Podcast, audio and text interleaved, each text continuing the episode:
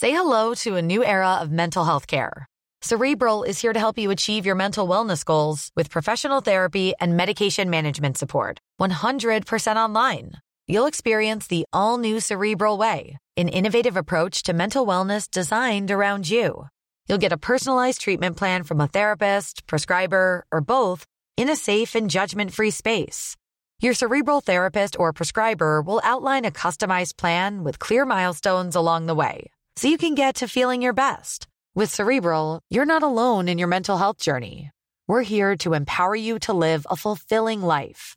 So take that first step towards a brighter future and sign up today at cerebral.com slash podcast and use code ACasts to get 15% off your first month. Offer only valid on monthly plans. Other exclusions may apply. Offer ends July 31st, 2024. See site for details. He kōna ipurangi tēnei nā te reo irirangi o Aotearoa. Hi, I'm Jan Hellriegel. Welcome to the Sportsman of the Year, a suburban philosophy. Just a warning before we get started some of the language can get a bit tough at times. I am from West Auckland after all. And we also talk about some stuff you might find upsetting, and some stuff you will hopefully find funny. So take care of yourselves, okay?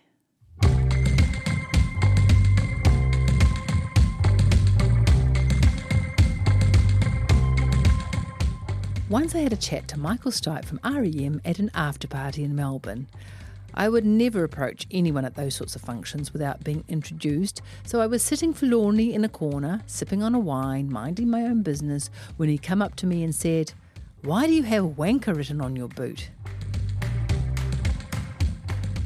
Yes, I did have the word wanker written in a dark black felt pen on my brown Blundstone boot.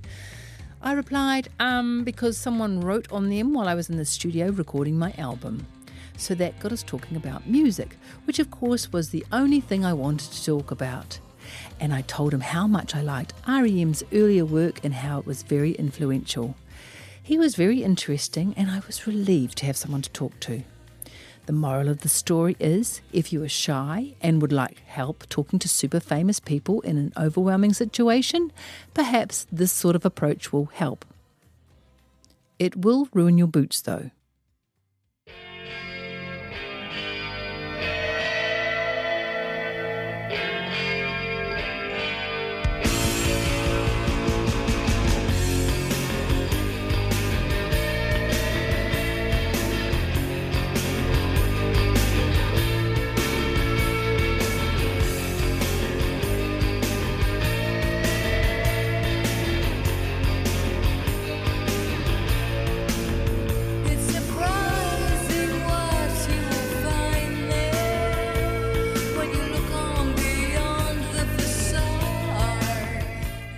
Just after the song The Way I Feel from the album It's My Sin was released, my band and I were asked to be the support act for The Cure at the Mount Smart Supertop in Auckland. It would be by far the biggest audience I had ever played, and I was very nervous in the days leading up to the show. Not helped by the steady stream of inquiries as to whether I thought I would meet Robert Smith, The Cure's singer and songwriter. A few days before the show, I remember hearing someone plugging the concert on a local commercial radio station, and the radio jock said, In support for The Cure is someone from Switzerland or something called Jan Hellriegel. Here is his song, The Way I Feel. It was a bit of a surprise to a lot of people that I was just Jan from West Auckland, but for a while there I was treated as truly exotic. I believe my music was played a lot more when everyone thought I was from out of town. Anyway, back to Mr. Smith. On the night of the show, we arrived backstage at Mount Smart Stadium to find a glossy, fabulous cream and brown caravan, and it was all for us, the support band. Inside the caravan was a rider of assorted beverages, I think I brought the whiskey, and a lovely formica table to sit around. Everyone in our party was extremely excited about the prospect of meeting Robert Smith, except me, because I was way too self absorbed to care. Mostly I was just thinking, I hope I don't screw this up. As call time for our slot approached, everyone in our caravan, except my drummer, Wayne Bell, and me, cleared out to check their gear was on stage. Wayne and I were still blathering on about something when Robert Smith poked his head in the door and said, Mind if I come in? No, we didn't mind. Wayne, Robert, and I sat around that formica table having a whisky and chewing the fat. He asked us about our music and a little bit about this and that, drained his glass, and said, Have a great gig, and left. Just before we went on stage, we said to our crew, You will never believe this, but Robert Smith popped in to say hello. There were howls of disappointment and disbelief, as you could imagine. So on to the stage we went. The band played well, and it was one of the highlights of my performing career. The audience loved the songs, and considering we were just the support act, we received an amazing response. Afterwards, we went back to the caravan and whooped and hollered about what a great gig we had, while the main act, The Cure, was preparing to go on. Everyone except Wayne and I decided to go out the front and try and get a good position to watch them play. Wayne and I were continuing to blather on over a scotch when once again Robert Smith poked his head in the door and said, Mind if I come in? We said, Sure. Robert told us that he enjoyed our show and thought our songs were great. Then he said he'd better go and play his show, so off he went. Wayne and I jumped out of the caravan and went to have a listen. They were fantastic. Wayne and I saw Robert one more time that night as he popped in to say good night and left. I have no idea where everyone else was that time, but you can imagine the reactions when we told everyone that Robert Smith had been by three times and they missed every single visit. For years since, I've had young goths and emos asking me, Is it true that you met Robert Smith? And I can honestly say, yes, I did. Three times.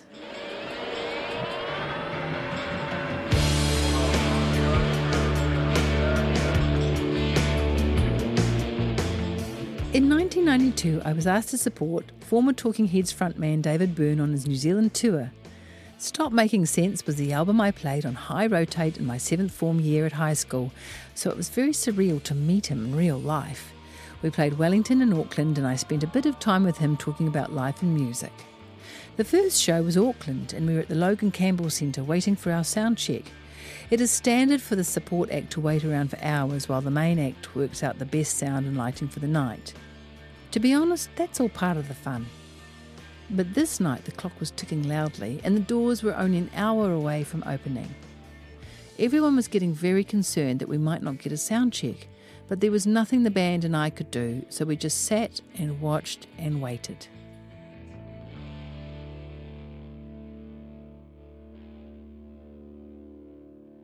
David Byrne jumped down from the stage and came up to us and said, I'm nearly finished, and I know there isn't a lot of time, so why don't you all set your gear up on stage now while we finish what we are doing? Yes, it's true, he really is that nice. I have this theory that very talented people are very generous of spirit and have great manners. They have an innate confidence that is reflected in the way they act and treat others. It's like they're at ease with the world and how it works. Anyway, we set up our gear while David Byrne finished his sound check. He wrapped up and came over and said something like, Have a great gig. I look forward to hearing your music. I think we had about 30 minutes left until the doors opened, so we had to hurry to get a sound check done. Wayne Bell was hurriedly tightening drum nuts, and the guitarists were mucking around with their guitar amps. We were all very high spirited and quite excited about performing when we heard a great, thunderous voice. I have a purple shirt. We all looked up and saw this guy saying over and over quite loudly, I have a purple shirt. The band looked at each other and we all agreed, yes, he had a purple shirt on. I have a purple shirt. See this purple shirt? I am the stage manager. Nobody fucking moves until the man with the purple shirt says so. He walked up very close to Wayne Bell and said in a menacing voice, Get this fucking gear off the stage now. We were all like, Whoa. We tried to explain how David Byrne had suggested we start setting up, but he was not listening, and the colour of his face was starting to match the colour of his shirt. Next thing, Greg Peacock of Oceania Sound was on stage in front of Purple Shirt Guy. Very quietly, and with an incredible amount of class and calm, he said, I have a green shirt. And the thing is, I own all the sound equipment, so if you don't lay off the band, me and my crew are going to pack up all of this gear and we are going to go home. So that was that. It was one of those great theatrical moments in life where the timing was just perfect. We had a five minute sound check before the doors opened and we played our show. Then we watched David Byrne. He was amazing.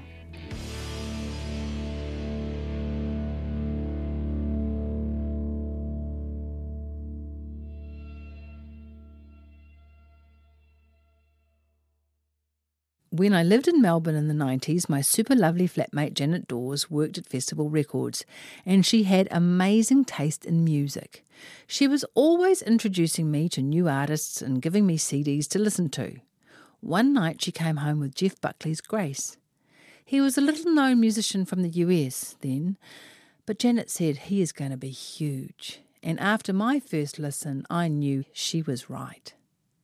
Some months later, I learnt that Jeff was going to tour Australia, and my then manager, Steve Maurice, asked my record company if I could do the support for him.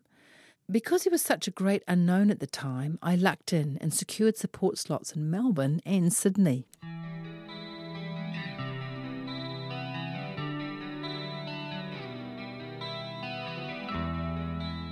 The first gig was in Melbourne. It was a small pub venue, only holding about 400 people, but it was a totally full house, and it was very exciting knowing I was going to meet a songwriter who I really admired. I met Jeff and his band at the sound check, and we all just hung out. It was a very jovial and easy time. After we sound checked, we looked forward to the performance.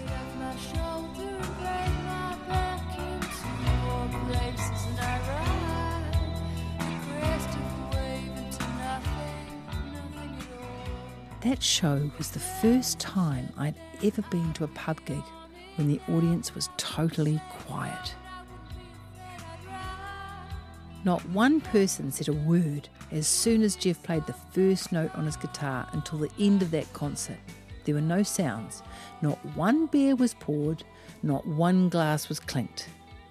He had everyone in that bar totally mesmerised for the entire time. To this day, it is still the best music event I have ever been to. Nothing has ever come close to where his music took me that night. Jeff told me later that he didn't believe he was a great songwriter, that he often had writer's block and never really knew if his songs were any good. I asked him if he was joking because I thought he was an outstanding writer, but he said that was how he felt about it. He told me that he enjoyed my set and he particularly liked Manic is a State of Mind, and so I showed him how to play the intro riff on the guitar. He said he might cover it one day, and I thought, oh, that would be cool. It was a great night, and we said our goodbyes until we met again at the Sydney show. Somehow, although not surprisingly, between Melbourne and Sydney, the tipping point happened. That moment when an artist starts connecting with an audience and suddenly everyone understands the music and they all want to be part of it. It has never been my experience, but just seeing a fraction of the star power that Jeff acquired all of a sudden was enough to make me realise that it would be very life changing and a bit scary. At the Sydney gig, the Australian roadies would not let my band sound check, even though there was enough time, and they also wouldn't let me go on stage with another guitarist. I think I called them mean spirited wankers, but they were adamant I did it alone or not at all. Jeff was very upset for me and the rest of the band, but there wasn't anything he could do as he had just arrived and was about to go on. I played my tune solo to a few thousand people, and the audience responded really well, but they weren't there to see me, and I understood that. At the Melbourne gig, no one had been interested in trying to get backstage, but in Sydney, boom. People kept trying to get into the dressing room so they could meet him. Record company executives coming in to fawn over him, and young women desperate for him to notice. We laughed so much at that sycophantic swirl. Jeff told me he hated what was happening and didn't enjoy all the attention. He said he loathed the music industry and everything about it. It felt a bit like we were kindred musical spirits. I appreciated that funny time with him, as I was often the lone woman at many concerts around that time. It was refreshing to be with someone who I could just be a musical friend with. He treated me like everyone else, and that I happened to be a woman didn't seem to come into it. But it's strange how many people thought that perhaps we were getting it on. which we weren't. Of course, he blew everyone away with that show, and from then on, his career just exploded in Australasia. He said he would love to tour with me again and that he was coming back to Australia really soon. But by the time he did, he was massive and I wasn't. So some other artists were chosen for the Australian leg. But true to his word, I did play with him when he came to Auckland in 1996, and that was a really good gig for me. He was a little battle weary by the time he got to New Zealand. We didn't have a chance to just sit and chat like we did at the last shows. That was probably one of the last international supports I ever did, and Jeff died a year or so later, which was really heartbreaking. I will be forever grateful for the time I got to spend with one of my favourite songwriters ever.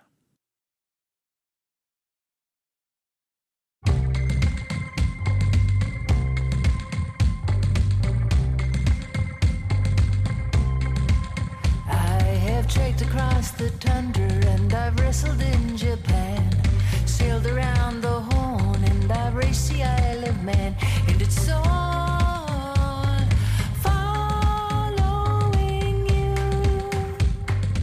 This episode of Sportsman of the Year was written and performed by me, Jan Hellriegel. Justin Gregory was the producer, and the engineer was Jana Witter. Tim Watkin is the executive producer. You can get the book Sportsman of the Year Suburban Philosophy, which comes with a high resolution download, or you can get the CD too at my website, janhellriegel.com, or at record stores and bookshops who are stocking Sportsman of the Year. Ask them for it. You can subscribe to Sportsman of the Year at Apple Podcasts, Stitcher, Spotify, Radio Public, and of course rnz.co.nz forward slash series. Please give us a rating. More people find out about us that way. Thanks for coming along. Enjoy.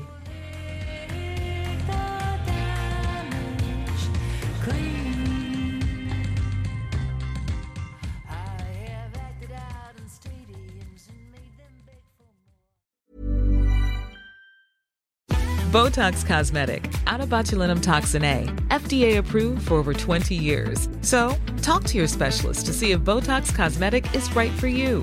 For full prescribing information, including boxed warning, visit BotoxCosmetic.com or call 877-351-0300. Remember to ask for Botox Cosmetic by name.